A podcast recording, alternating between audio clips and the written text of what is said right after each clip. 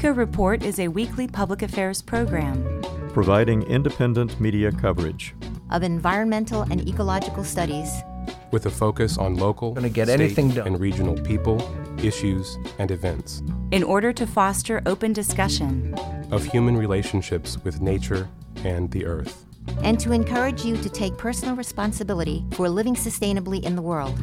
Eco Report is produced by an independent team of volunteers working at the studios of Community Radio W F H B in Bloomington, Indiana, and financially supported by listeners like you.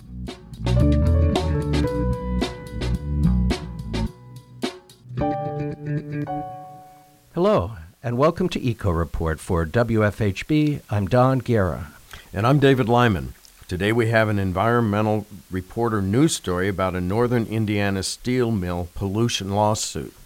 In another feature, Norm Holy talks with Doctor Ray Schnapp about the Indiana Forest Alliance Eco Blitz. That's coming up later in the program. But first, your environmental headlines. In the scientists' declaration of support for nonviolent direct action, some four hundred climate scientists, physicists, biologists, engineers, and other scientists from twenty countries endorsed Extinction Rebellion's civil disobedience campaign intended to force governments to take action on climate disruption.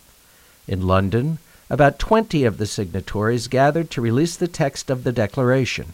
A representative of the group read aloud, quote, "We believe that the continued governmental inaction over the climate and ecological crisis now justifies peaceful and nonviolent protest and direct action, even if this goes beyond the bounds of the current law. We therefore support those who are rising up peacefully against governments around the world which are failing to act proportionately to the scale of the crisis," unquote. Though scientists like to be seen as impartial and are usually reluctant to take a stand on social issues, one member of the group said that many scientists feel that, as humans, they now feel they have a moral duty to take radical action. Russian scientists on an Arctic exhibition have discovered methane boiling on the surface of the water that is visible to the naked eye. The research team from Tomsk Polytechnic University found the methane leak east of Bennett Island in the East Siberian Sea. The methane bubbles, which create a boiling appearance, spanned an area over fifty feet, the Telegraph reported. While the observed area is too small to cause any problems, it serves as a cautionary concern for the future. Methane is twenty-eight times as effective at trapping heat than C O two, making it a dangerous greenhouse gas. The researchers attributed this methane to the melting of permafrost. Atmospheric methane concentrations are twice what they were five hundred years ago, but are not high enough to be the principal contributor to warming. Carbon dioxide plays a much more important role in global warming. The scientists concluded that the methane did not come from the melting of methane hydrates, which form in deep water where the pressures are high. Methane hydrates are ice, which contains methane. There's sufficient methane in methane hydrates to make them combustible. Whether the methane spotted by the Russians comes from melting permafrost or from methane hydrates is an important distinction. A serious melting of methane hydrates would be a very serious matter. A melting event could raise the global temperatures, which could melt more methane hydrates. A cascading big melt could cause global temperatures to rise by several degrees. Methane hydrates are found widely in the oceans. They are very familiar to those involved in oil exploration in the ocean. The Deepwater Horizon oil spill in two thousand ten was partially caused by methane hydrates clogging the shutoff mechanism on the sea floor. It is not known what conditions would cause the melting of methane hydrates. When seeps are discovered, a true canary in the coal mine will have been discovered. With over half a million species under threat of extinction, dramatic measures are necessary to protect them. One such measure is the Wildlife Corridors Conservation Act of two thousand nineteen, a bill that would designate and maintain wildlife corridors around the U S. The bill would link fragmented wildlife areas, enlarging the habitat for vulnerable species. The bill has bipartisan support in the House of Representatives, but needs urging by citizens to pass to the Senate. Wildlife corridors have had success in supporting safe seasonal migration and enhancing access to food sources. In the Red Desert, wildlife corridors support the longest mule deer migration in the U S, permitting the animals to survive Wyoming's long, cold winters. Thousands of species depend on migration to survive. Wildlife corridors are critical to the safe and free movement of species between habitats. As the planet heats up and human activity disrupts animals' habitats, the number of species needing corridors to move to cooler climates and find food will increase. To mitigate climate change, plant a tree, or several trees, according to a new study published in the journal Science. Around two point two billion acres of land worldwide would be suitable for reforestation, which could ultimately capture two-thirds of human-made carbon emissions. The Crowther Lab at E T H Zurich investigates nature-based solutions to climate change. In their latest study, the researchers showed for the first time where in the world new trees could grow and how much carbon they would store. Study lead author and postdoc at the Crowther Lab, Jean-Francois Bastien, explains, quote, "One aspect was of particular importance to us as we did the calculations. We excluded cities or agricultural areas from the total restoration potential as these areas are needed for human life," unquote. According to Professor Thomas Crowther, co-author of the study and founder of the Crowther Lab at E T H Zurich, quote, "We all knew that restoring forests could play a part in tackling climate change, but we didn't really know how big the impact would be. Our study shows clearly that forest restoration is the best climate change solution available today. But we must act quickly, as new forests will take decades to mature and achieve their full potential as a source of natural carbon storage," unquote. Next up, we have a news story on a northern Indiana steel mill pollution lawsuit from the Indiana Environmental Reporter. Two Midwestern environmental advocacy groups have a northwestern Indiana steel mill in their sights. They say the company that owns the mill has self-reported more than one hundred Clean Water Act violations, but state and federal agencies have not taken any action against it. Now the groups say they're going to take on the mill's owners in court. Two environmental groups say they plan to sue a company responsible for more than one hundred Clean Water Act violations in northwestern Indiana.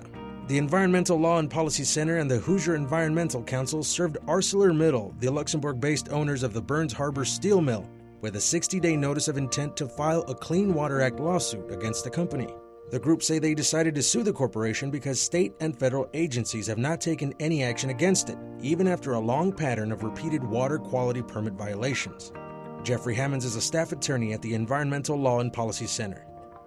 We had been following this. It seemed odd to us that, you know, you have this large steel mill that does have past violations of the Clean Water Act, but, but the government hasn't really ever done anything about it. And then August twenty nineteen, there was a big ammonia and cyanide spill from this facility that resulted in, you know, estimated three thousand fish killed. And that sort of elevated in our mind, you know, this isn't just, you know, past violations and, and potential ongoing violations that the government hasn't doing anything about. Now there's been this really big event, you know, that closed down beaches, including at the newly designated Indiana Dunes National Park.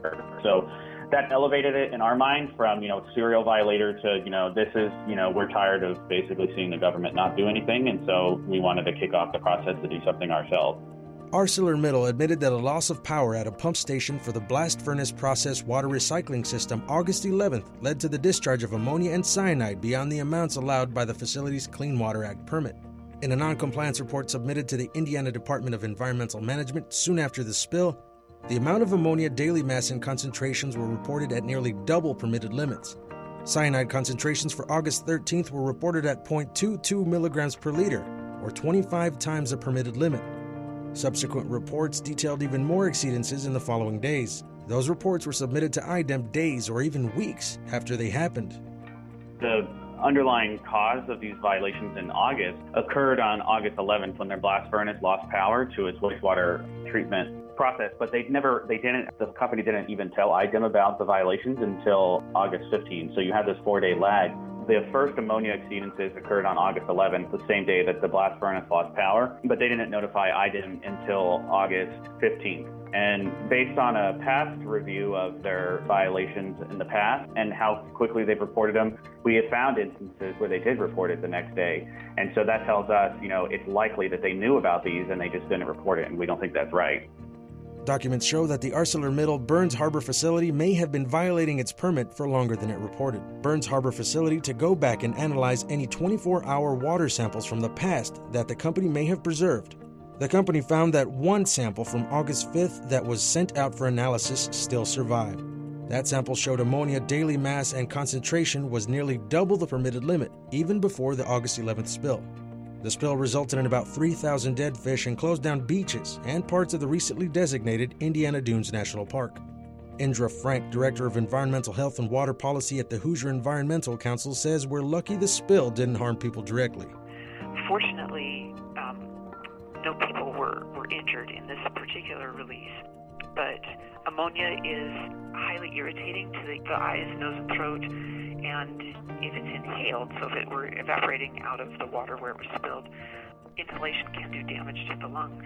Cyanide um, is damaging to the heart and uh, brain in particular, and at high enough doses, it's, it's lethal. I think we're, we're lucky that, that, you know, there weren't any swimmers who were injured, and that apparently the, the cyanide and ammonia were diluted enough that it didn't have an impact on, on drinking water. But, you know, there, there are communities along Lake Michigan that get their drinking water from the lake, uh, including a drinking water intake that's not far from ArcelorMittal. I D I M told the Indiana Environmental Reporter that it is investigating the August incident. In a written statement, the agency said, quote, "Upon completion of the investigation, the agencies will determine the appropriate enforcement actions to be taken. Until the investigation is complete, I D I M cannot provide more specific comment on future enforcement actions," end quote. The group said I D I M in action may be encouraging companies like ArcelorMittal to avoid fixing the cause of its permit violations. They reviewed reports submitted by the facility going back as far as January twenty fifteen and found more than one hundred instances where the company self-reported violations. The group say I D I M and the E P A have not seriously pursued the facility's violations. It's important that there's a response to water pollution events like this, either from the state or from E P A, but when the two of them don't act, then there needs to be a response from, from groups like ours. Um, we only resort to litigation as a last resort. Um, But if there's if there's no response, then there's no incentive for companies like ArcelorMittal to get out of this pattern of repeated um, pollution events. Under the Clean Water Act, citizens have the power to file a lawsuit on their own behalf against any person, the United States itself, or any government organization or agency alleged to be in violation of wastewater discharge restrictions known as effluent standards. In order to sue, citizens must first give a sixty-day notice to the alleged violator, the U S E P A, and the state in which the alleged violations occurred. At that point, the agencies can intervene and possibly force action. If they don't, the lawsuit can go forward. The group say they hope the notice of intent and the threat of a lawsuit encourages action. You know, it, the ultimate outcome here is that we can figure out how to fix problems at the plant and prevent future violations. And so that will obviously benefit the people in the region that both live near it and also frequent the beaches and the water for recreation and sport and other other things. So the idea is that they can figure out what are causing these problems and fix them so they don't happen in the future. So it's time for the government to do its job, and if they don't, we will.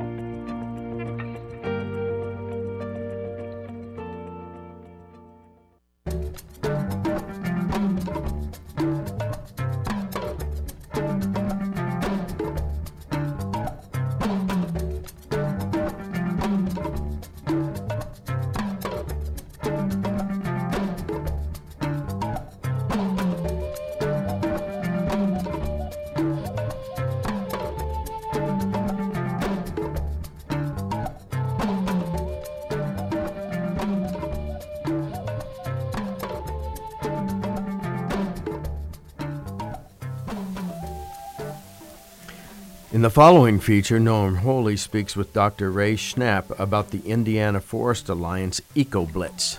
Interviewing Doctor Ray Schnapp, she is a biologist with the Indiana Forest Alliance, and They are at the beginning stages of what they call an eco-blitz, which is basically trying to find out all of the species that are present in a certain area of Indiana forests. And uh, so the eco-blitz just started um, early in the summer and will continue on for some time. Could you describe where the study area is? Yes, it's in the Hoosier National Forest. It's a watershed that is um, known as the Combs Creek Watershed. And that watershed is uh, very much interior forest.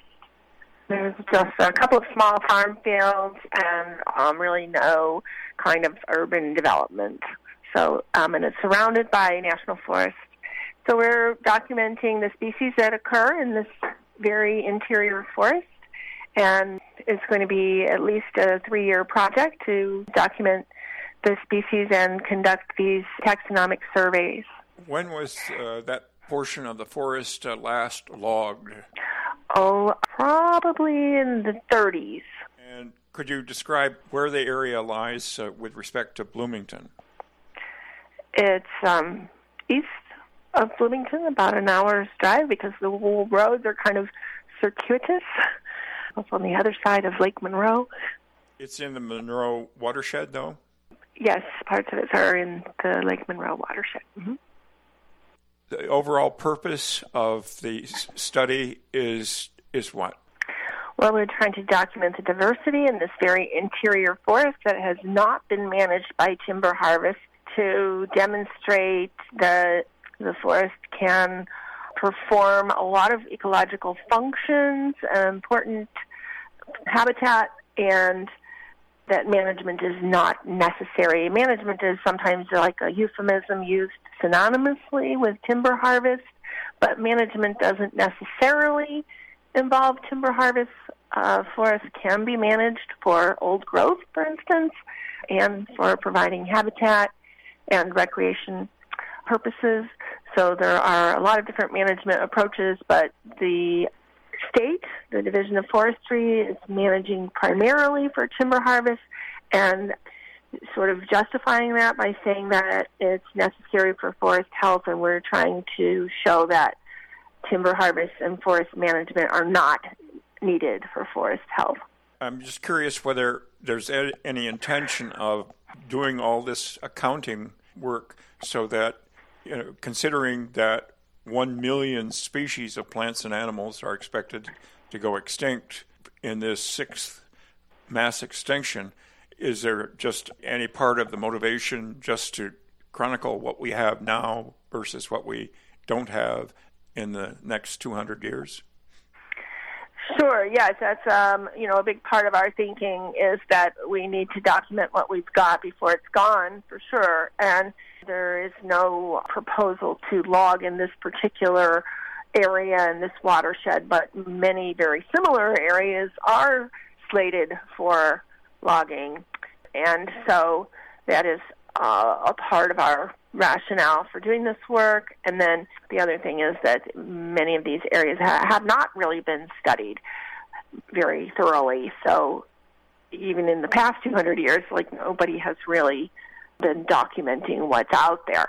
And so, for instance, we are documenting the diversity of um, moth species and bats and certainly plants, and not just trees, but the understory plants.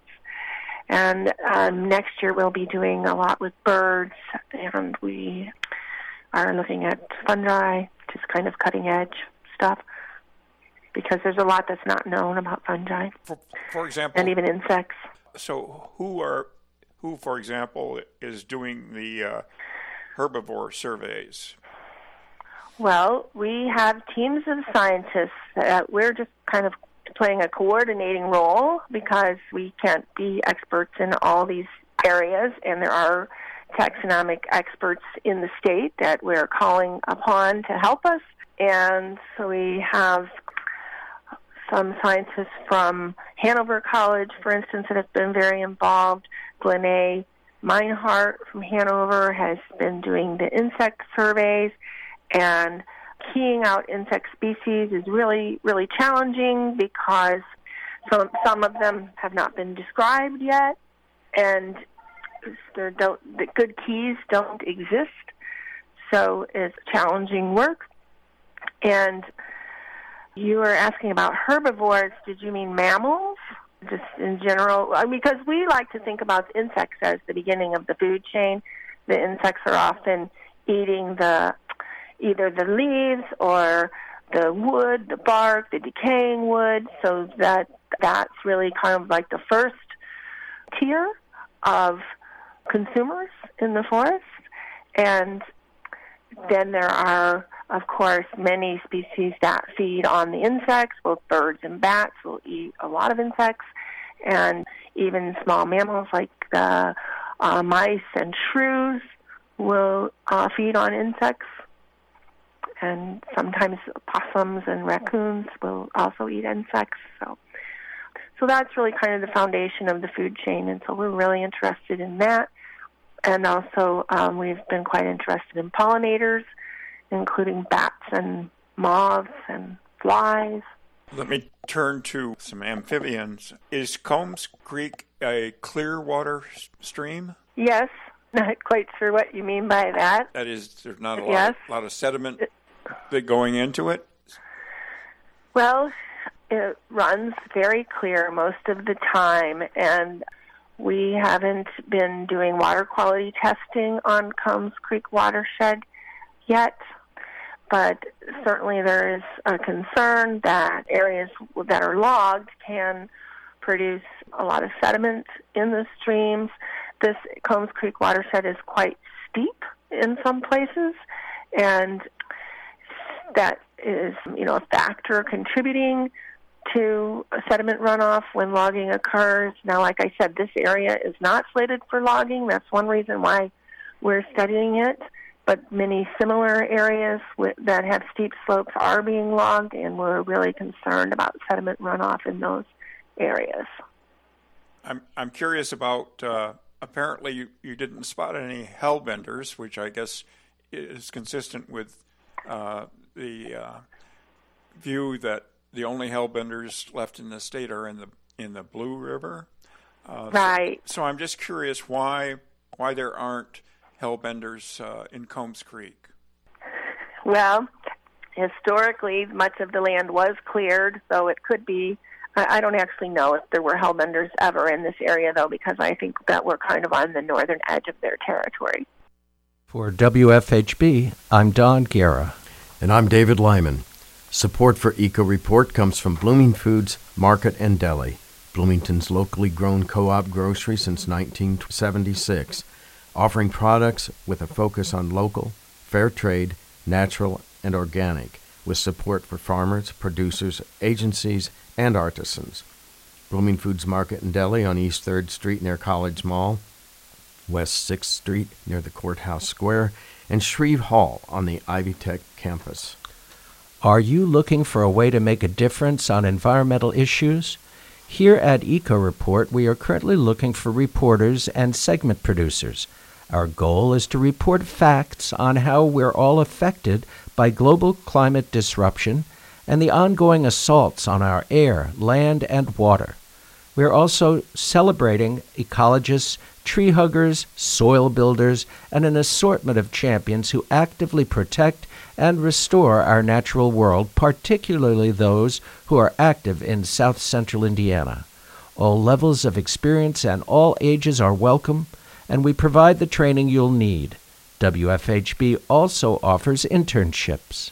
To volunteer for Eco Report, give us a call at eight one two, three two three, one two zero zero or email us at earth at w f h b dot org.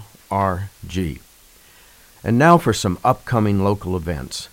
Spring Mill State Park will host a workshop for women landowners on Sunday, October twenty-seventh from nine to three p.m. in the Lakeview Activity Center. The free workshop will concentrate on invasive species, how to identify and control them.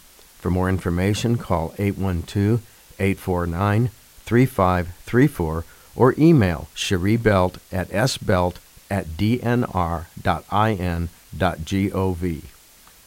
take the Autumn Owl Prowl on Sunday, October twenty-seventh from eight to nine thirty p.m. at Leonard Springs Nature Park. When the sun sets, owls awaken to go in search of prey. Learn the mysteries of these amazing nocturnal hunters, which species coexist in our area, and hope to hear or see one in action. Dress for the weather. Register at bloomington dot in dot gov slash parks. The next Lunch with Nature is scheduled for Monday, October twenty-eighth, beginning at eleven a.m. at the Paintown State Recreation Area at Monroe Lake.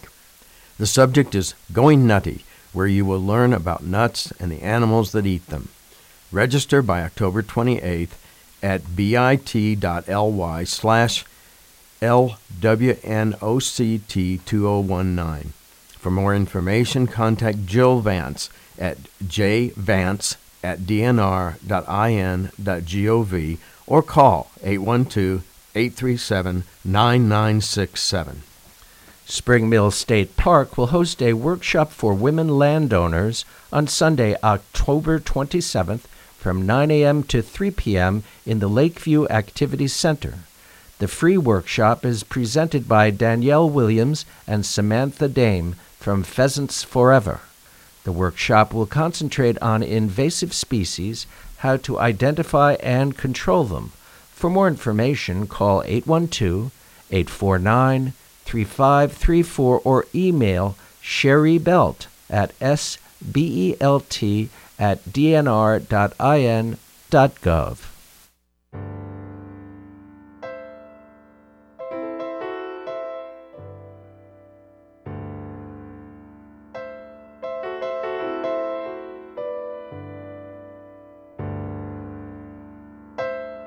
Show for this week.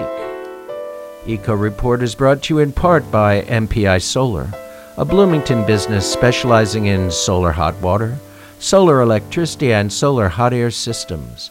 M P I Solar designs and installs solar power generation systems that encourage independence and individual responsibility. They're found locally at eight one two, three three four, four zero zero three and on the web at m p i solar energy dot com. This week's headlines were written by Norm Holy and Linda Green. Today's local news story was produced by the Indiana Environmental Reporter. The feature interview with Doctor Ray Schnapp was produced by Norm Holy and edited by Patrick Callanan. Juliana Daly compiled our events calendar. David Lyman wrote and edited the script.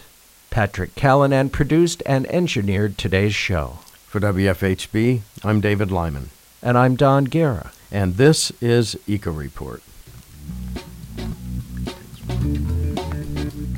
You've been listening to the Eco Report, a volunteer-powered production of Community Radio W F H B in Bloomington, Indiana. Available for download and podcast at news dot w f h b dot org. Eco Report is your independent, ecologically inspired news source for South Central Indiana, bringing you news that the Earth wants you to hear. Send your comments, suggestions, and story ideas directly to the Eco Report staff.